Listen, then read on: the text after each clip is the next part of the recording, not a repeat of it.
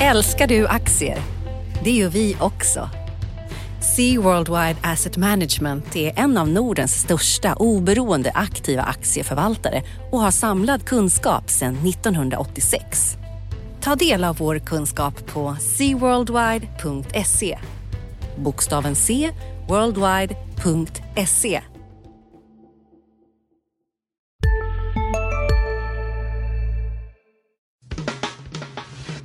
Analyspodden från Dagens Industri. Hej allihopa och välkommen till veckans avsnitt av Dagens Industris podd som vi kallar Analyspodden. Jag heter Ulf Pettersson och mitt emot mig står, jag, står Johanna Jansson. Hej hej. Hallå hallå, god morgon, god morgon. God morgon. Ska du dra vår agenda tycker du? Vad vill du prata om? Vad ska vi prata om? Det finns massa roliga grejer att prata om. Vi ska prata lite om centralbanker. Det har varit många riksbanksföreträdare ute och pratat och det verkar som att de är färdiga med, med stimulanser för den här gången. Och sen så är det ju alla skandaler. Just det, banksektorn. är Banksektorn, de är the usual suspects och nu har de åkt dit igen.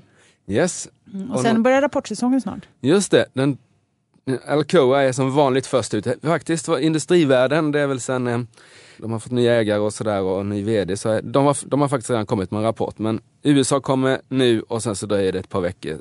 Tror det är runt 20-21 april. Sen smäller det igång i Sverige också. Det blir som en liten appetizer.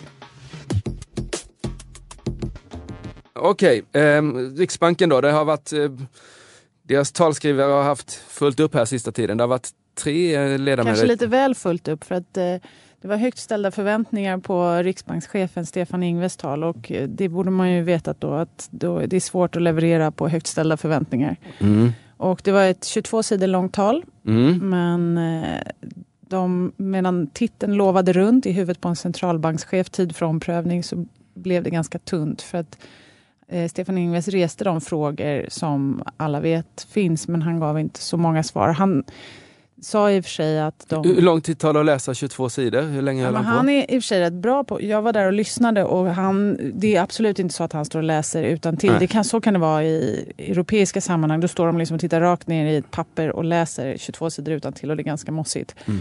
Men Stefan Ingves är en, eh, en populär talare, särskilt internationellt för att han, är, han pratar Ah, ah, ah. fritt. Mm. Ja, det är bra. Mm. Så att, eh, när man hörde talet så förstod man ändå att det han det av de här 22 sidorna som han ville säga det var just att de tittar på en del saker. De kan tänka sig att göra vissa förändringar men i praktiken kommer det inte betyda så mycket. Man kanske ska titta på, istället för att följa KPI som är liksom en, där Inflationsmåttet, ja. Mm. inflationsmåttet, där ränteförändringar ingår. Det blir lite så här skevt att man KPI sjunker när man sänker räntan för att bostadsräntorna i korgen sjunker.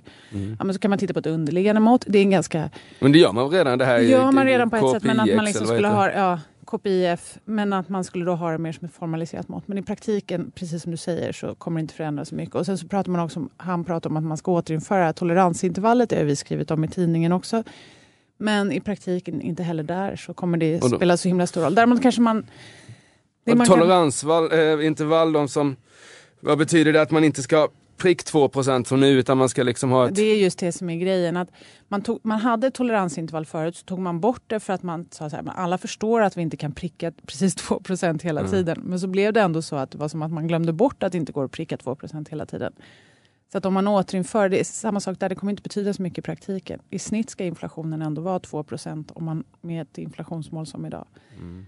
Så det var liksom, vi har skrivit om det förut och andra har pratat om det förut. Det var liksom inga kioskvältare men han var väl lite tydligare. Jag tyckte att kanske en av de mest intressanta grejerna var att han öppnade upp för att han tycker att man ska slå ihop Finansinspektionen och Riksbanken. Just det. Det har vi skrivit om på ledarsidan Och, här och, också. och, och vad tycker du då? Jag vet inte, jag tycker sådär. Alltså det, jag kan se att det finns fördelar att man samlar all kompetens under ett tak. Så där. Samtidigt blir det väldigt mycket makt under det taket. Och sen så vet jag inte heller, ska Riksbanken verkligen hålla på med sån här mikrotillsyn? Till exempel nu så här Panama-skandalen. Ska- Är det Riksbanken som ska gå in och kolla då? Ja, men, Vad är det för regelverk i banken och sådär? Jag vet inte. Jag tycker att det kan finnas en poäng med att ha en myndighet som sköter den här mikrotillsynen med regler och amorteringskrav och Alltså man tittar på situationen i enskilda företag. Ja, just det. liksom. Men det är nog inte mikro. folk som tycker det är en mikrofråga, det är väl liksom en Nej. stor fråga. Men, Men, makro, då tänker man att det liksom är alla banker i Sverige behöver högre riskvikter, bla bla bla. Eller Mm, vad det nu kan mm, vara för någonting. Mm. jag tycker att Riksbanken borde håll, syssla med att stabilisera konjunkturen. Mm. Och sen kan man ha en myndighet som håller på med själva regelverket och den här liksom, ja men som nu till exempel Panama-skandalen. Ja. Jag, Mm. Ja, den hade inte, för den hade ju liksom hamnat, om de skulle slå ihop det då som eh, jag kan förstå hans idé där, att det hänger ihop så att säga. Om, Mm. om Nordea kraschar då har vi... då, hamnar det knät på då, har vi ett, då hamnar det på knät. Men, men risken och så som liksom mediavärlden och allting annat liksom har förändrats så skulle det blivit en fråga hos Ingves redan nu. Liksom. Han hade fått frågor om det där och så hade han antingen hade han kunnat springa iväg som, som de gör på Uppdrag granskning eller så hade han fått säga något och oavsett vad han hade sagt så hade det blivit fel då. Så jag, jag förstår hans poäng att man måste, att det liksom är kommunicerande kärl men att ha, att ha det under ett tak som du sa tror jag också kan vara fel. Liksom, att det blir, det blir Det är, lite, man, det är lite olika, ja men jag tror att det kan bli för stort. Jag tror man ska förbättra Men jag tycker samarbetet. absolut att Riksbanken borde ha, för jag tror att, vi, tycker man att Ingves, eller Riksbankens politik det senaste året har varit skev, alltså att man, man har stimulerat för mycket. Så till de som tycker det så skulle jag vilja fråga, vad ska man ha för ränta då? Alltså jag menar, hur hög ska räntan vara för att man ska adressera högt, liksom, höga bostadsskulder? Ska den vara liksom en, två, tre? Ja. Alltså det är väldigt svårt att säga och därför så behöver Riksbanken, om man ska titta på de grejerna, då behöver de andra verktyg. Så det tycker jag att de borde få. Ja. Men eh, det är inte samma sak som att säga att man ska pilla in all Nej. sån... Och de verktygen finns ju hos FI idag med det här som vi läser om hela tiden. Amorteringskrav och, och maxbelopp och lån. Men framförallt kanske såna här riskvikter i bankerna och sånt där. Mm. Men så att Ingves lovade runt, han höll tunt men eh, så Var det blev något av en av, av, besvikelse. av de andra talen? Det var Skinsly och Flodin också. Vad är det? Ja, Sa de eller något? Flodén han, har varit, han var ju med i en intervju här i Dagens Industri och Skingsley var ute och pratade. Och de andas väl lite att de börjar bli färdiga. Eh, Och liksom. även Ingves är nog det egentligen. Ja, alltså han vill inte svara på den frågan för vi intervjuade honom i samband med hans tal då. Och då, då frågade jag honom om, han, om det var så att han var mer tolerant för liksom, att inflationen blir låg nu och om de, om de är färdiga. Och det vill han inte svara på Nej. förstås. Utan han säger så här, vi återkommer, det är räntebesked 21 april och då återkommer vi till det. Men om något tycker jag att han andades lite mer, alltså att han är, och fortfarande på, om man skulle ta en skala från duvor som då vill sänka räntan till hökar som vill höja. Mm. Så skulle jag sätta Ingves åt det mer duvaktiga hållet nu och sen så kanske eh, då Cecilia Skingsley mer åt det hökaktiga hållet. Och då Så- har, ju, då har ju positionen bland fåglarna förändrats lite grann. För Ingves var ju förr i tiden lite hök. Ja, för han tittade på hushållens skulder Ja. och sådär. Och skulle han liksom få in det där igen på något sätt, liksom, att inte bara liksom titta på inflationen, då skulle han bli en mer hök på något sätt. Ja. Mm. Spännande. Du, eh, de andra centralbankerna då? Eh, för det är ju kommunicerande kärl mellan Finansinspektionen och Riksbanken kan Ja. man väl säga. Alltså det borde ju vara det i alla Ja. fall. Sen så har det ju varit lite säkert personproblem där eh, för FI-chefen och så. Men det är klart att de hänger ihop. Och något som hänger ihop är ju Federal Reserve i USA, ECB, i Bryssel sitter de väl oftast och eh, här i Stockholm då eh, Riksbanken. Det är också kommunicerande kärl. Eh, Ja, alltså Sverige och omvärlden. Och det var ju Ingves väldigt tydlig med. Mm. Att det vi har gjort i Sverige senaste åren, det beror på att man har fört en sån himla expansiv penningpolitik i andra delar av världen. Så det är verkligen kommunicerande Ja. kärl. Eh, om temat 2015 var att liksom de här centralbankerna sprang åt olika håll så är temat nu 2016 mer att de måste anpassa sig lite till varandra. ja. Alltså det är fortfarande så att USA ligger före konjunkturcykeln och Europa ligger efter. Federal Reserve har börjat ta tillbaka de räntesänk- senaste årets räntesänkningar och man har liksom höjt räntan en första gång. Men det går mycket långsammare än vad man trodde för bara något år sedan. Och det beror på att ECB har, har fortsatt vara Det beror väldigt... på att de tittar lite på omvärlden. Ja, dels beror det på att andra centralbanker går åt andra hållet och man får väldiga, liksom, väldig påverkan på växelkursen som stramar åt då om man är ensam med att höja räntan. Och sen så beror det på att USA också påverkas av omvärlden med export och Mm. finansmarknader och sådär.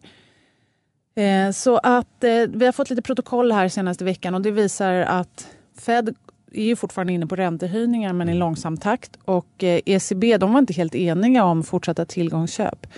Eh, där är hökarna tyskarna medan de sydeuropeiska länderna vill brassa på med mer. Som vanligt kan man Som säga. vanligt. Mm.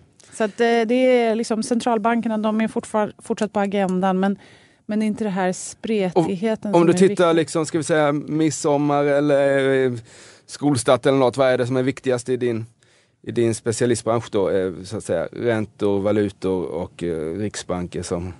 I makroekonomin, Ja. vad, Ja, men det kan nog bli en riktigt spännande sommar. Mm. Eh, alltså lagom till skolavslutning eller någon vecka till midsommar så är det ju just omröstningen om eh, Storbritanniens.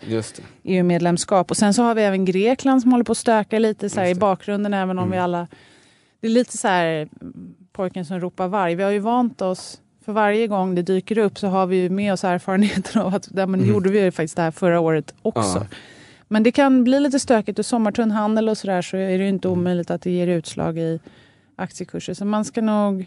Men Brexit, in- inom makroområdet så att säga, då är Brexit, Brexit är liksom det mest spännande och sen så lite, lite runner-up i Grekland då som Ja och sen är det ju politiskt, det har vi pratat om länge, att 2016 är politikens år och det är presidentval i Ja, USA och sådär. det. Så att det händer grejer. Men jag tycker vi ska prata lite om det här med Panama också. Vad har det egentligen för de här Panama-dokumenten? Hur stort kan det här bli? Och, Ja, För det hänger ju också ihop med politiken. Nu börjar man ju skriva om så här, "Ha, men eh, det här med att man håller på och pillar in pengar i offshorefonder, det beror ju på att det finns olika skattesatser i olika länder och borde, borde man harmonisera det här mer för att undvika att pengar flyter iväg. Ja, alltså det, ja, det- det finns ju många, många angreppssätt på det här då. Man kan ju ta det, det stora perspektivet som du var inne på. Så det är klart att i en värld där alla är i behov av pengar lite grann, liksom, Sveriges underskott ökar och liksom, det är klart att det finns ju en ekonomisk incitament att få tillbaks de här skatterna på ett sätt, förutom det rent moraliska och sådär. Och det,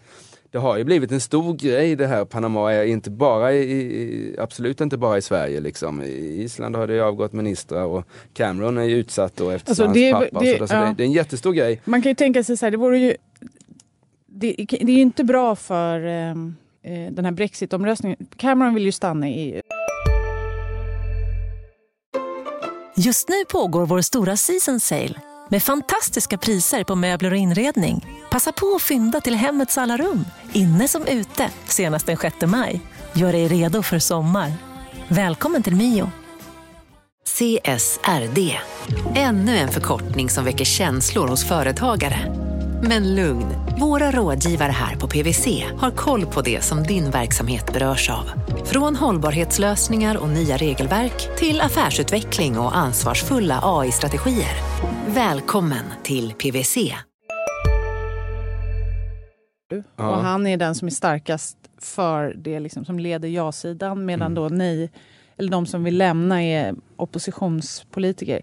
Det vore ju konstigt om, en pan- eller det vore ju fel tycker jag om Storbritanniens EU-val påverkades av en Panama-skandal. För det har ju ingenting med EU att göra egentligen. Utan det har ju med en enskild premiärministers Jo, misstag. ja. Alltså, hur, har- sen om han är för eller emot Men det har lite EU. det, det har att göra med att de som har lagt pengarna i Ja, det, det har inte, det är liksom skiljelinjen här Ja, men mellan om Storbritannien vill... röstar för att lämna EU för att Cameron har tabbat sig, Mm. då är det ju fel själv. Man ska ju Ja, rösta det- för det- att lämna av skäl som har med EU att göra. Jo, det är fel skäl, men, men alltså det här som hände i Holland här där de sa nej till Ukraina, vi kan ta liksom eh, Ja, de har, det är ett handelsavtal med Ukraina som man röstade nej Ja, till. Holland. just det. Mm. Alltså, det handlar ju inte om politik, det handlar ju liksom om, om, om de där uppe och vi där nere lite grann och Brexit kommer också handla om det och Panama, det är ju liksom du menar inte... väljarna mot etablissemanget? Ja, precis. Och eh, Panama stärker ju bara det här att de rikaste, de, de liksom flyttar pengarna till Panama medan vi andra betalar skatter och, och, och liksom... Det, och jag förstår det. Jag förstår de Mm. strömningarna och det är det som är det stora problemet. Det är därför det är så, det är så farligt att ha en hög arbetslöshet och växande klyftor och allt det här Ja. som har funnits i spåren av finanskrisen. Så det, och det förstår jag, men det är ju samtidigt, man går mer på känsla än logik. Ja. Man måste på något vis, jag vet inte om man måste harmonisera skatteregler ännu mer i världen på något sätt liksom för att undvika det här. Men det har ju visat sig också, det var någon som sa att även på den tiden, nu har vi ändå ganska låga kapitalskatter jämfört med histo- historien men än, likväl så hamnar pengarna där. Så det, jag vet inte. Det, I Sverige mycket- eller i eh, Europa menar du? I Sverige har vi ju det. Ja. Men i USA till exempel så klagar ju företagen över en ganska, de har en ganska hög företagsskatt egentligen. Men, i om man tycker att man skulle ha amnesti för att föra tillbaks pengar. som man- Ja, på något vis. Och sen så kan man inte ha, det är svårt det här med amnesti, ska man liksom för där finns väl en del vita pengar som har blivit svarta genom att de hamnade i, i Panama på något sätt. Men det finns ju liksom Mm. kolsvarta pengar också, liksom eh, blodspengar som vi kanske Ja. inte ska göra vita. Alltså det där är Nej. en jättesvår... Men jag tror om vi, om vi försöker brotta ner det till något begripligt, höll jag på att säga, eller ännu så länge, så har vi då Nordea som, som har rasat på börsen här. Mm. Eh, Och som- är det ett av de lägst ra- värderade storbolagen just nu? Ja, i förhållande till eget kapital Mm. och sådär. Så den är ju jättelågt värderad. Och de här riktkurserna har ju sänkts en del på Nordea men de lik, ligger likväl liksom upp mot 100 spänn och aktien står i 72 nu. Så det, det är väl den aktien som har liksom längst till sina riktkurser om man skulle slå ihop Och du alla. dristade dig till att säga att den var köpvärd. Ja, för att jag tror att de kan säkert åka på en rejäl böteslapp, liksom något som vi inte har sett i Sverige tidigare. För jag tror att ja, Magdalena Andersson, låter fe- ju så. fe- fem Mm. miljarder för Magdalena Andersson är liksom stålar. Eh, men det är väl inte därför FI bötfäller kanske primärt då. Men, men jag tror att man vill sätta ner foten och du har inget annat. Du kan ju ta liksom bankoktrojen från Nordea. Men dels så tror jag inte det är så allvarligt alltså. Och det spelar ingen roll vad Nordea, du måste liksom på något vis göra något, något otroligt som jag inte ens kan komma på för att bli av med. För det går liksom inte att ta De är för stora för att... Ja, alltså tänk om vi skulle stänga Nordeas, jag vet inte hur många hundra bankkontor de har. Liksom det, det skulle Too sätta big stopp. to fail Ja, det skulle sätta stopp i hela ekonomin och vi skulle få en, en ränteuppgång på då, då kan vi liksom Ingves ta, ta ledigt för då kommer vi ha liksom en räntor liksom. Mm. Det vill säga det är inte troligt. De är för stora för att Ja, gå under. men Men, de- å andra sidan så ställ, gör det att eh, lagstiftarna kan ställa och ställer högre krav på dem. Ja, och det måste de, det är den vägen de får gå då. Mm. Alltså de kan, Nordea får inte Få problem. Nej, precis. Mm. Och det man gör då det är att man ännu högre, liksom, mer eget kapital och låna ut mer och mer till säkra tillgångar än osäkra och sånt där. Och, och det sänker deras, deras liksom lönsamhet förstås. För det, är, det är ju så att, att de har, anledningen att de har hållit på med, med Panama är ju liksom det är väl för att de har tjänat bra med pengar på det där. Alltså, det är säkert väldigt höga avgifter om du och jag skulle sätta upp ett brevlådeföretag i Panama. Det vet jag att när vi När du gjorde det. Ja, nej, jag gjorde det, får jag säga. Nej, men det gjorde jag inte. Men det var någon annan sån här Luxemburg-grej. Det kan man ju liksom... Småföretagare har oftast väldigt mycket pengar i, i obeskattade pengar i och så, så kan man då liksom, hur ska man hantera det här och, och liksom det är inte så lätt att få ut och sådär.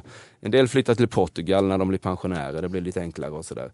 Man kan starta Luxemburg, men det är liksom att, att administrera det där, liksom, trots att det inte är någon revision alls, så är det liksom höga, höga kostnader. Bankerna tar höga avgifter Ja, för visst. det här. Mm. Och, och inte bara banker, revisorer och, och alltihop. Det där tror jag, jag tror att vi kommer skriva ganska mycket om, om den delen av finanssektorn här eh, kommande tiden. Jag tror det kan bli intressanta, intressanta artiklar. Men vad det gäller Nordea så det är klart att Hur menar du? Att man tar för mycket betalt av kunderna? Nej, det gör man inte. Men att det är inte bara, det är inte bara Nordea. Eh, De andra bankerna förekommer ju förstås. Och finns väl av de stora revisionsfirmorna och, alla andra rådgivare har väl också varit där. Liksom. Det finns väl advokater här också på något sätt. Liksom. Så, nu vet jag inte hur man får tag på dessa 11,5 miljoner dokumenten men det hade varit kul att få tag på dem och göra sökningar på olika, olika ord. Panama-dokumenten menar du? Så. Mm. Mm.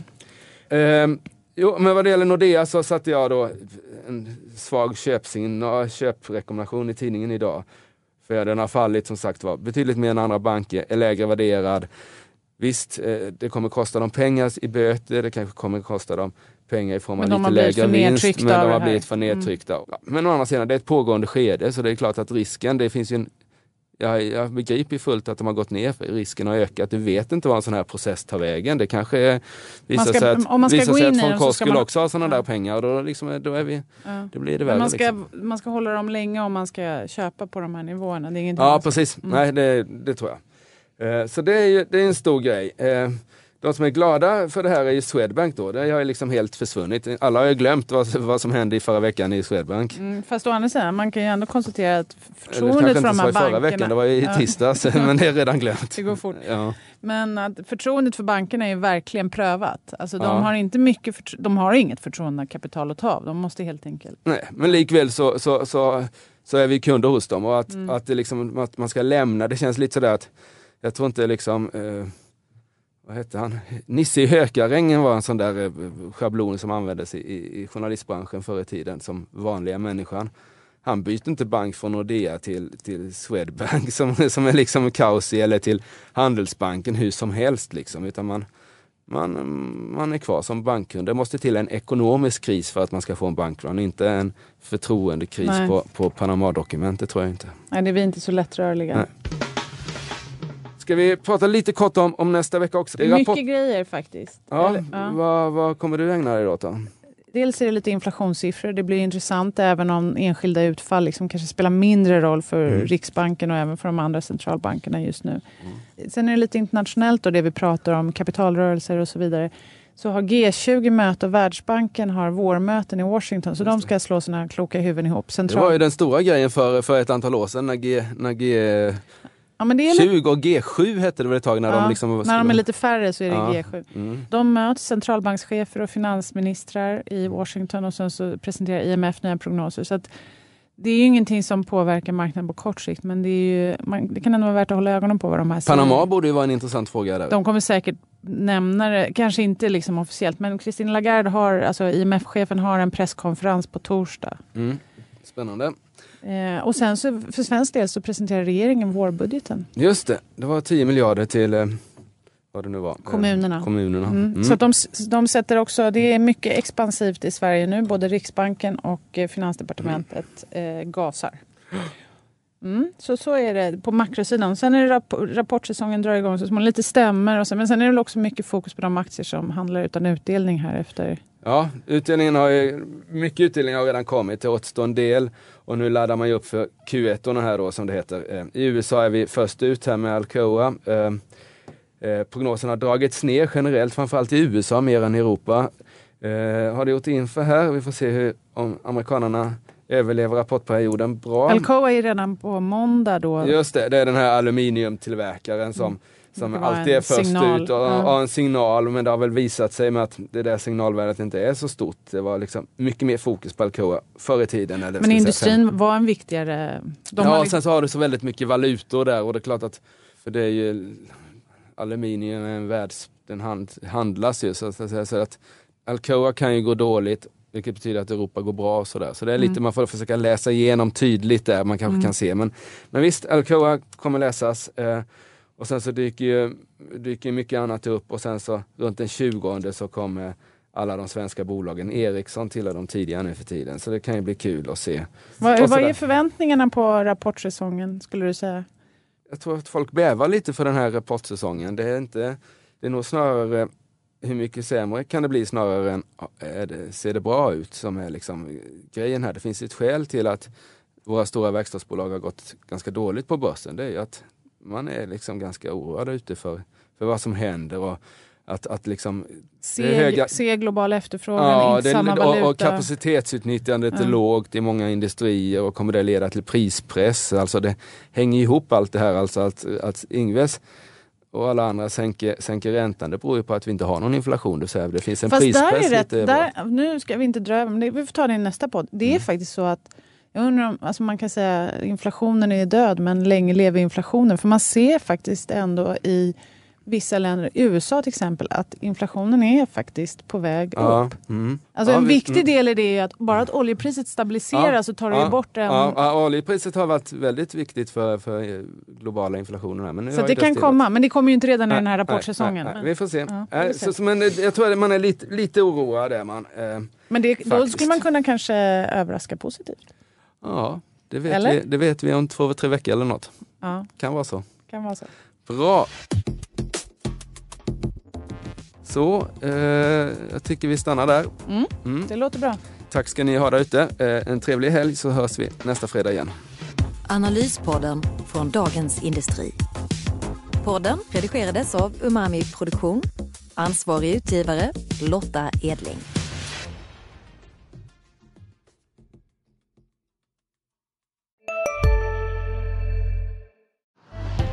Älskar du aktier? Det gör vi också. Sea Worldwide Asset Management är en av Nordens största oberoende aktiva aktieförvaltare och har samlad kunskap sedan 1986. Ta del av vår kunskap på seaworldwide.se. Bokstaven C, worldwide.se